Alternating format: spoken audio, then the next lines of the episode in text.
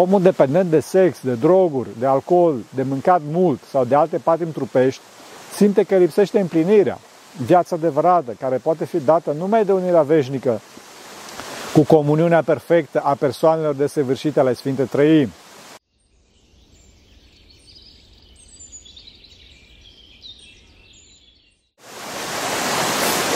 Slavă Tatălui și Fiului Sfântului Duh și acum și purea și în vecii vecilor. Amin. Pentru rugăciune Sfinților Părinților noștri, Doamne, este Hristos, Fiul lui Dumnezeu, miluiește pe noi. Amin. După botez, Domnul a fost dus de Duhul în pustie și după cum spune în Evanghelia după Matei și după Luca, la capitolul 4, Domnul nu a mâncat nimic 40 de zile și după aceea a flămânzit. În acest timp, Domnul se ruga, era ispitit de diavolul, era împreună cu animalele și îngerii slujau. Deja puteți să spunem foarte multe doar pe baza acestor puține versete. De fapt, Domnul ne arată începutul vieții duhovnicești aici, să știți, da? Postul de 40 de zile în deșert realizează retragerea omului din planul căzut, în care atenția omului este îndreptată înspre materie și cele materiale. Pentru asta postim, fraților. Pentru că postul, în esență, este extragerea minții din simțuri dezrădăcinarea minții din simțuri și pentru aceasta trebuie să tăiem centri de excitare și de supraexcitare a simțurilor care îl asaltează pe om și îi atrag mintea în direcția stimulilor care vin prin simțuri. Da? Trebuie să ne extragem mintea de acolo. Da? Deci când ne vine gândul că să văd ce acolo, nu, nu o să văd ce acolo, să văd ce e dincolo, nu, nu o să văd ce aia, să gust aia altă, nu o să gust asta. Să aud ce se spune, nu o să aud ce se spune, înțelegeți? Și asta de ce? Pentru că mintea este ochiul sufletului, este atenția ultimă și aceasta trebuie să fie întotdeauna îndreptată înspre perfecțiunea personală veșnică, înspre Dumnezeu, care este modelul nostru de urmat. Hristos, de fapt, din cauza asta a venit, ca să ne arate exemplu concret și, și în plan uman cum trebuie să ne comportăm. Adică să vedem concret pe Hristos, fraților, da? Cum trebuie să facem. Problema simțurilor e foarte spinoasă pentru că omul, omul e căzut sub simțuri, depinde de ele, n-ar trebui, dar se întâmplă. Omul e atras de plăcerea lumească, adică în loc să folosească simțurile pentru a se apropia de lumina lui Dumnezeu, adică ținând ochiul minții neabătut pe această lumină, pentru a nu pierde calea, ochiul acesta deraiază, deviază în orice flux informațional care vine prin simțuri și socotește acest flux ca pseudo-Dumnezeul momentan, da? Idolul de moment. Aproape toată, sau mă rog, chiar toată atenția noastră ne este absorbită de ce vedem, ce auzim, ce gustăm, sau ce mirosim, sau, mă rog, în cel mai rău caz, de ce pipăim, fraților. Ferească Dumnezeu. După cum vedeți, avem o mulțime de surse de plăcere. Din cauza asta avem nevoie de durere, destulă durere, de durere analogă a inimii noastre pentru a ieși de acolo, adică de pocăință, fraților. Vedeți că așa începe Evanghelia. Evanghelia începe cu pocăință. Evanghelia, fraților, nu începe la Matei unde zice cartea neamului lui Iisus Hristos, fiul lui David, fiul lui Avram, pentru că, de fapt, Sfântul Apostol și Evanghelist Matei scrie către evrei și urmărește să le dovedească că Iisus Hristos, fiul Mariei, este de fapt Mesia cel așteptat. La Sfântul Luca, care scrie către lumea elenistică, da, în principal către romani, avem un expozeu, un referat foarte bine făcut din punct de vedere teologic, științific, filologic, artistic, dacă doriți, care arată trecerea de la legea veche, legea mozaică, la legea nouă a Domnului nostru Isus Hristos cel înviat. La Sfântul Ioan Teologul vedem clar capodopera teologică a Noului Testament care se focusează pe latura dumnezească, pe firea dumnezească întrupată a Domnului, fire care este dincolo de continuu spațiu-timp.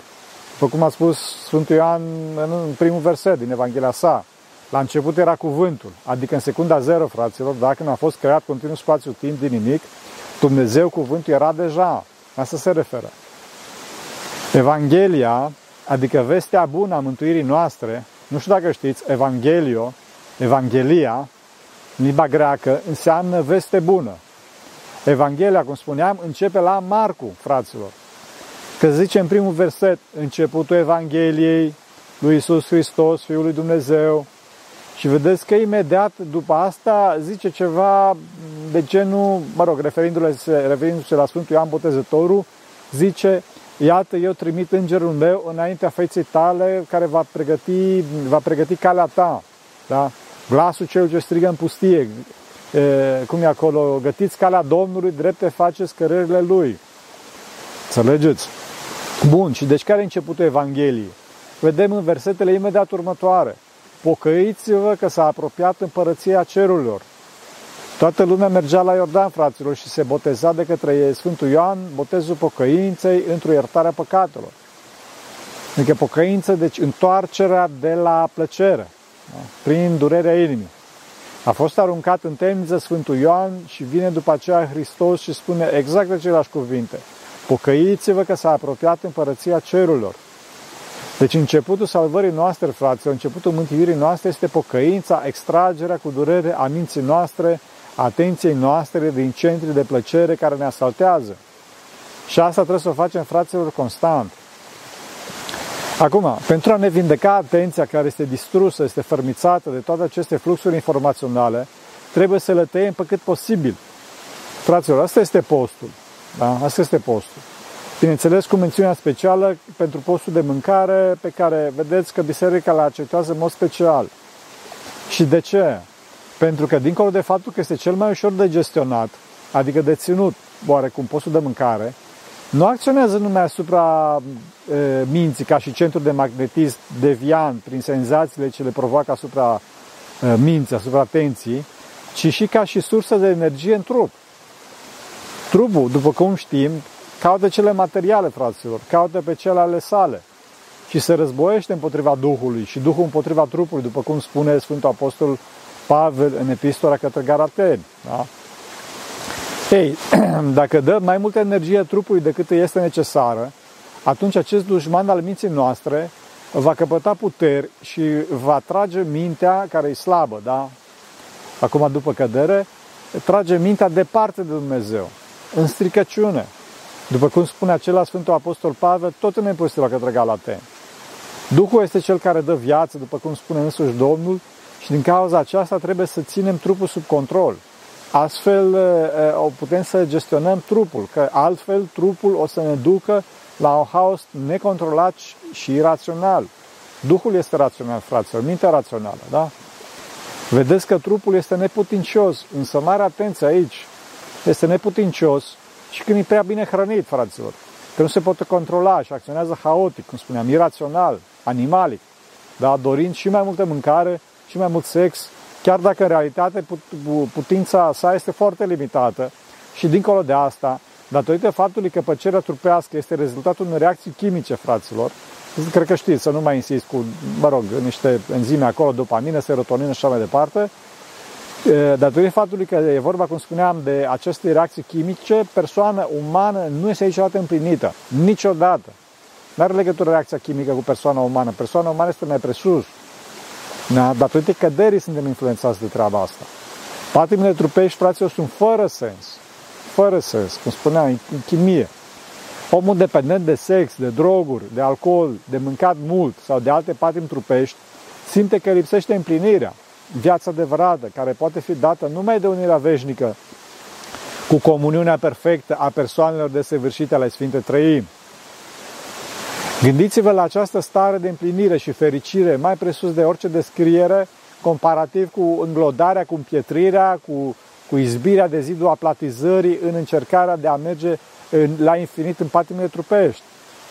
Vă amintesc că romanii la banchetele pe care le făceau mâncau până nu mai puteau, după care își băgau degetul în gură, fraților, ca să-și provoace vomă, da? Și să, să poată să mănânce iarăși. Groaznic, frați.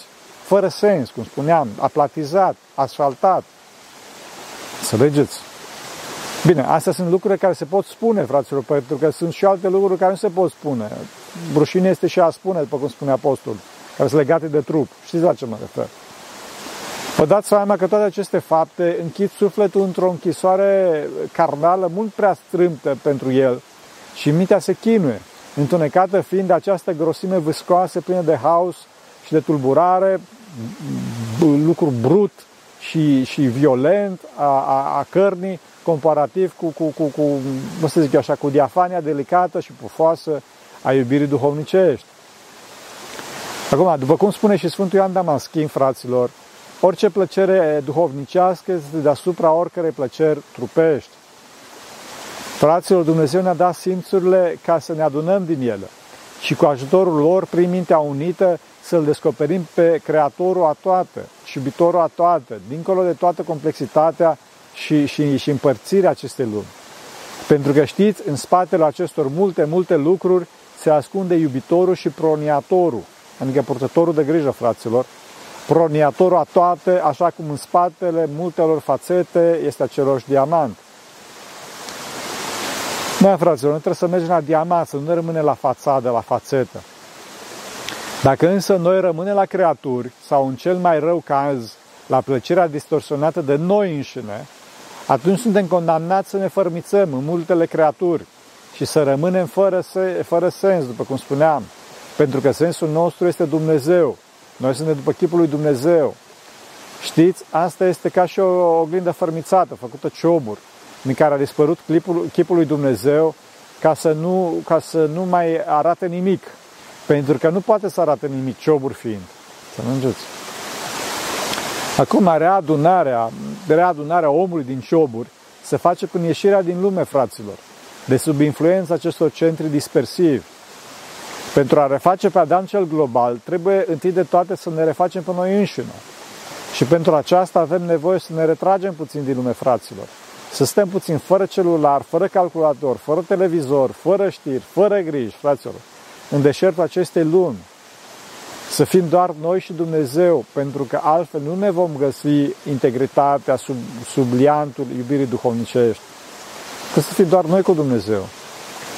Vedeți că Domnul nostru Isus Hristos și-a păstrat integritatea prin iubirea de Dumnezeu chiar în clipa în care nevoia materiei, adică nevoia trupului, presa să se supună acestuia și să transforme piatra în pâine de unul singur, da?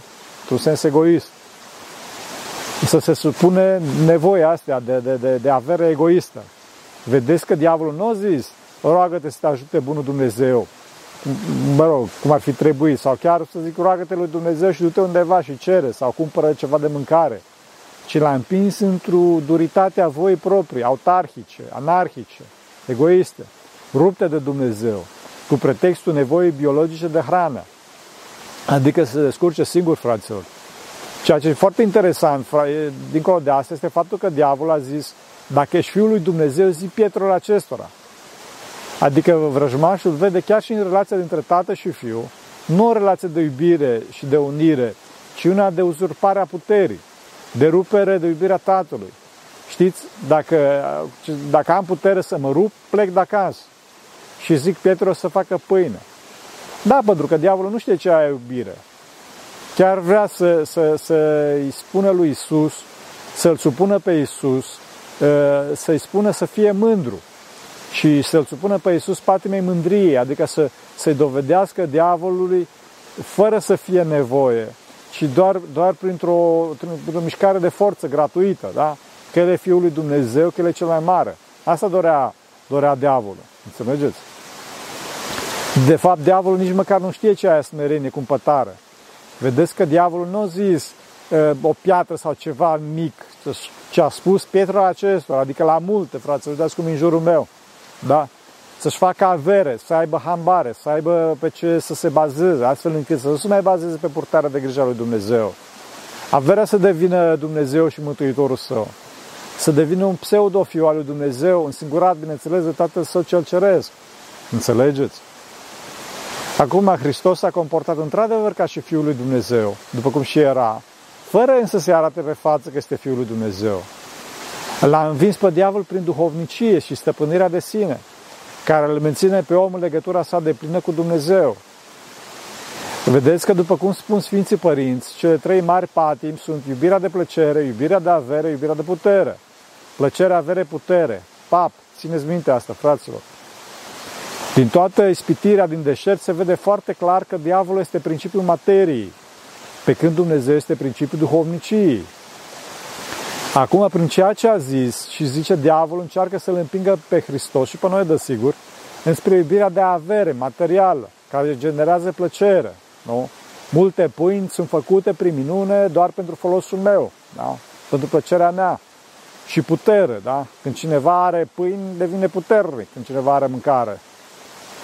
Acum, referitor la cum vine gândul ăsta și cum l-a ispitit diavolul, dacă este să analizăm, vedeți că altceva este momeala, adică atacul, că îi spune diavolul lui Hristos, altceva este însoțirea, adică dacă Mântuitorul începea să analizeze gândul, altceva lupta, deci dacă începea Mântuitorul să că, băi, cred că așa ar fi bine și așa mai departe, altceva patima, altceva învoirea, consimțirea, adică, care aproape de faptă, ci se aseamănă ei, bineînțeles, și altceva e lucrarea, făptuirea și altceva robia.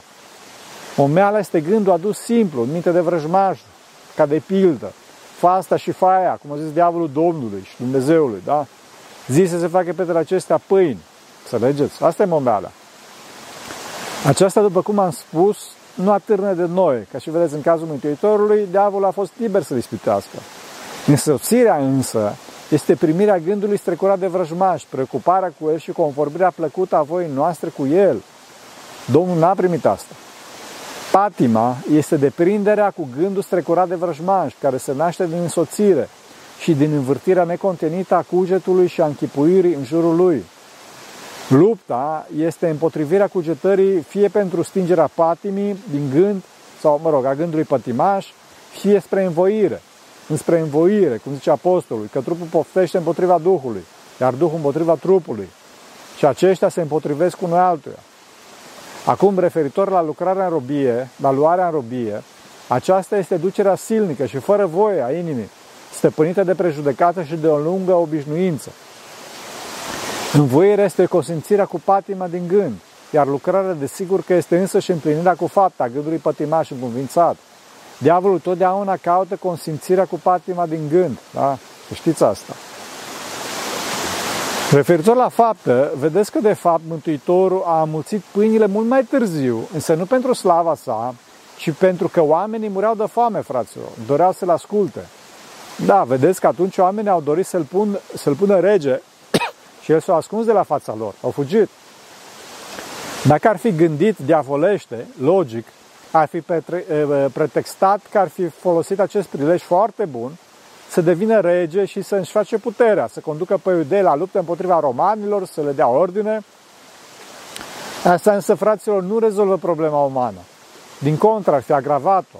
Ar fi agravat, ar fi agravat războiul dintre noi, duritatea dintre noi.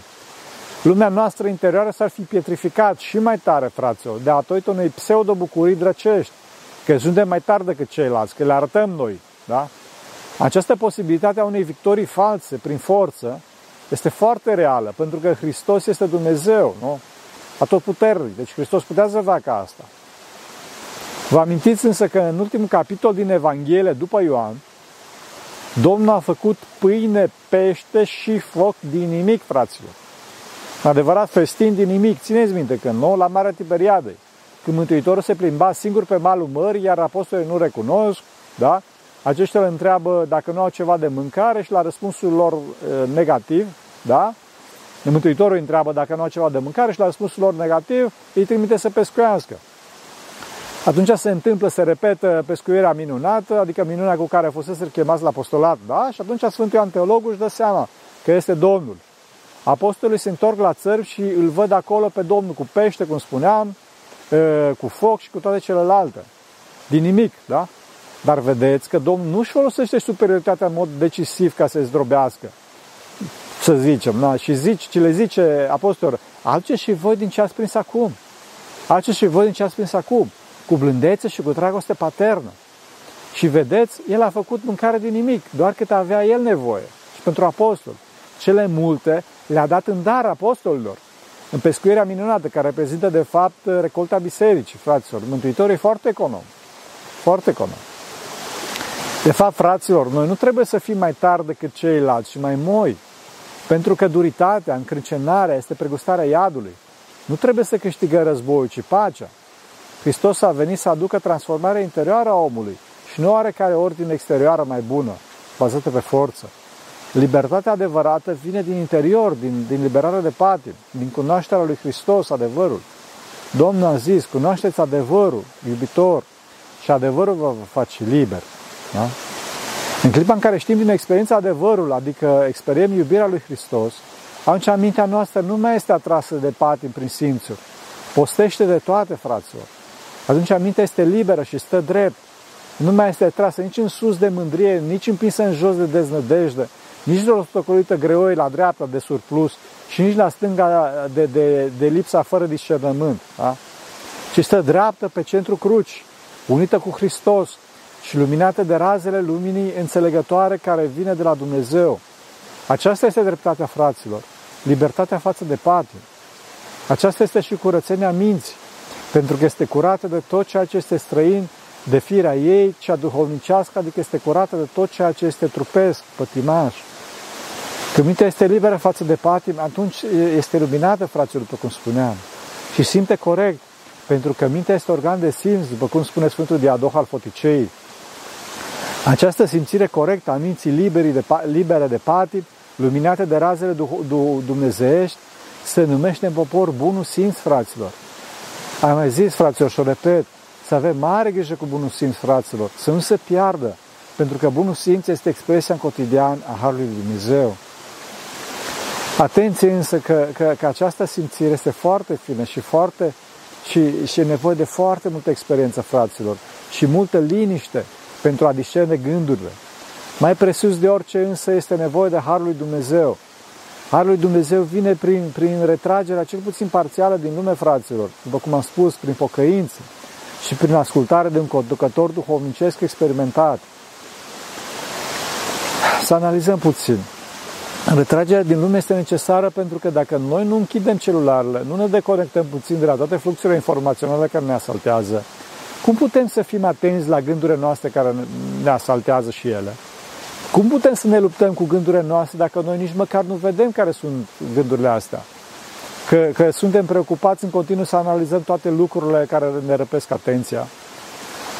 După asta, fraților, e nevoie de pocăință, cum spuneam, adică să ne pară rău de greșelile noastre, să ne disociem de gândurile noastre. Fraților, nu noi suntem gândurile noastre. Asta nu sună bine nici măcar cu să zic așa logic, românește vorbind. Să nu acceptăm orice gând care ne vine în minte. Nu trebuie să ne aruncăm imediat să facem ceva pentru că așa ne zice gândul. Nu trebuie să răspundem la un mesaj pe WhatsApp imediat, fraților. Trebuie cu program, cu chipzuinți. Da? Și Hristos nu s-a supus diavolului imediat când îl presa foamea. Trebuie, trebuie să ne disociem de gândurile noastre. Vedeți că se vede această disociere, această diferență între persoana noastră și gândurile noastre, pentru că uneori suntem bucuroși relativ la anumite situație, alteori suntem triști. Omul e dinamic și liber. Însă dacă, dacă nu e atent, atunci e robit gândurilor. Înțelegeți?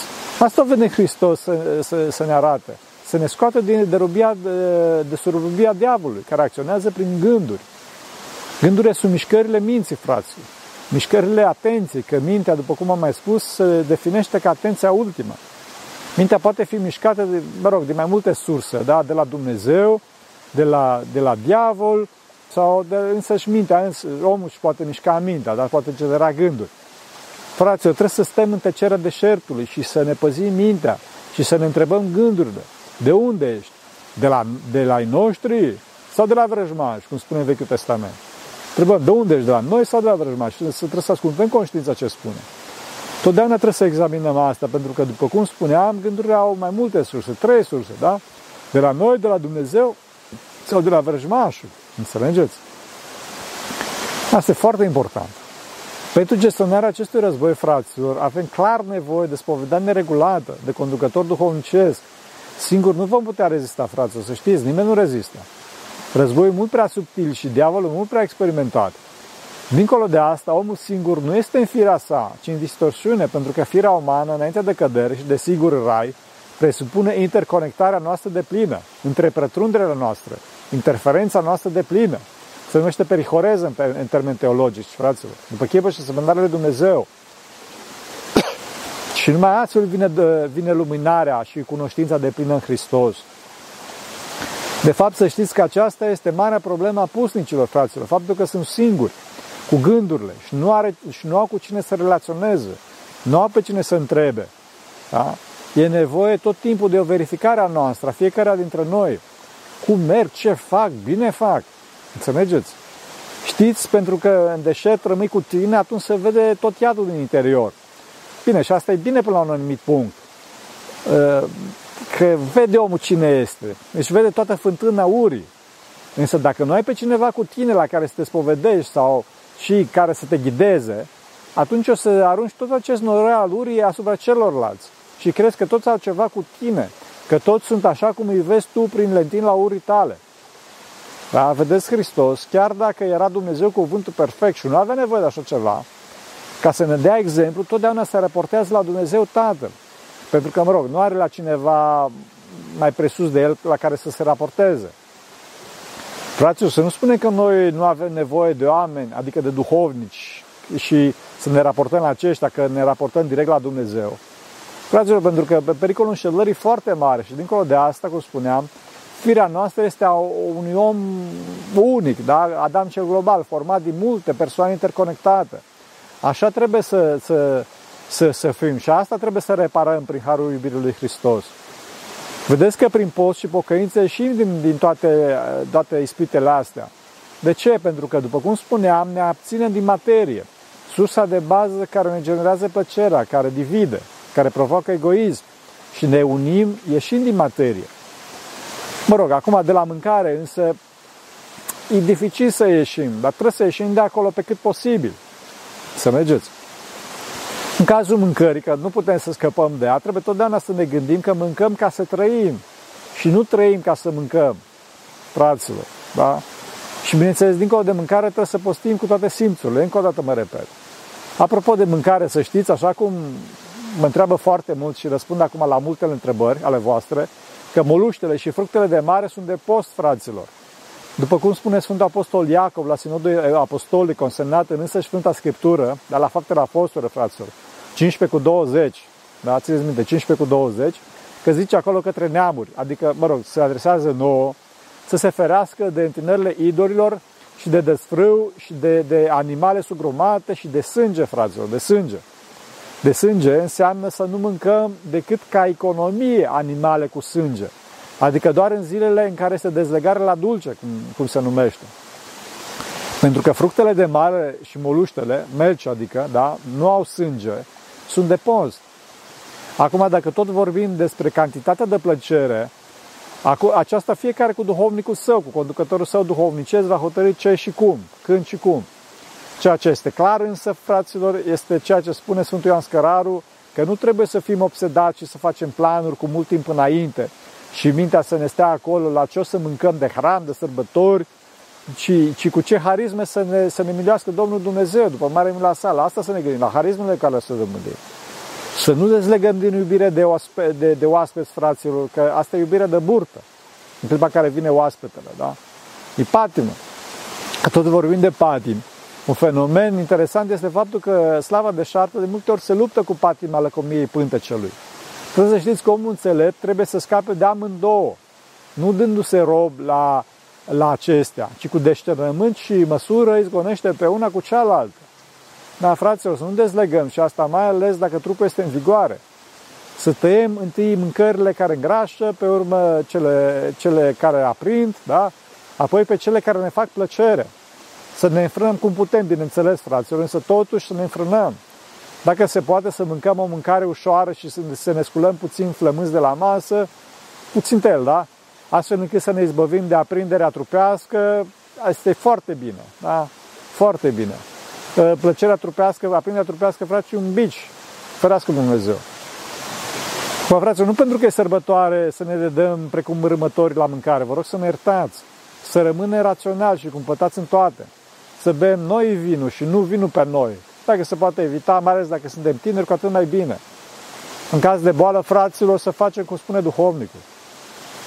Vedeți că postul ne ferește de multe ispite, însă, pe de altă parte, nu ne ferește de ispitele frontale de la diavol. Din potrivă, posibil să se întățească, fraților.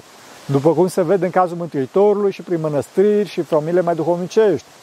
Scopul postului, fraților, este să ne scoată din, din, din, din aceste ispite, să ne scoată învingători din ispite. Da?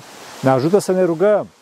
Dacă nu postim, nu învingem nimic. Suntem deja învinși de plăceri și deci diavolul nu mai are rost să ne lupte. Nu care cumva să ne trezim din, din letargia noastră și să ne dăm seama că nu suntem bine, vânduți sub păcat fiind, da? în dezintegrarea așa fără sens provocată de patimile trupești. Mă rog, ar trebui să vorbești și de celelalte ispite cu care diavolul l-a ispitit pe Domnul deșert, însă las pe un episod viitor, fraților, dacă mă ajută Bunul Dumnezeu și Maica Domnului, pentru că atenția noastră astăzi este atât de deformițată de, în lucruri, după cum spuneam, și nu avem capacitatea de concentrare necesară ca să urmărim.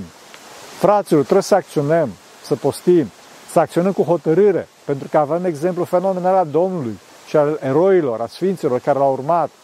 Dacă cineva acționează cu hotărâre, devine și el un erou. Dacă un erou moare, devine un exemplu fenomenal. Și pe baza exemplelor fenomenale ce cresc în timp, tinerii vor acționa. Așa să ne ajute Bunul Dumnezeu. Pentru că cine Sfinților Părinților noștri, Doamne Iisuse Hristos, Fiul Dumnezeu, miluiește pe noi. Amin.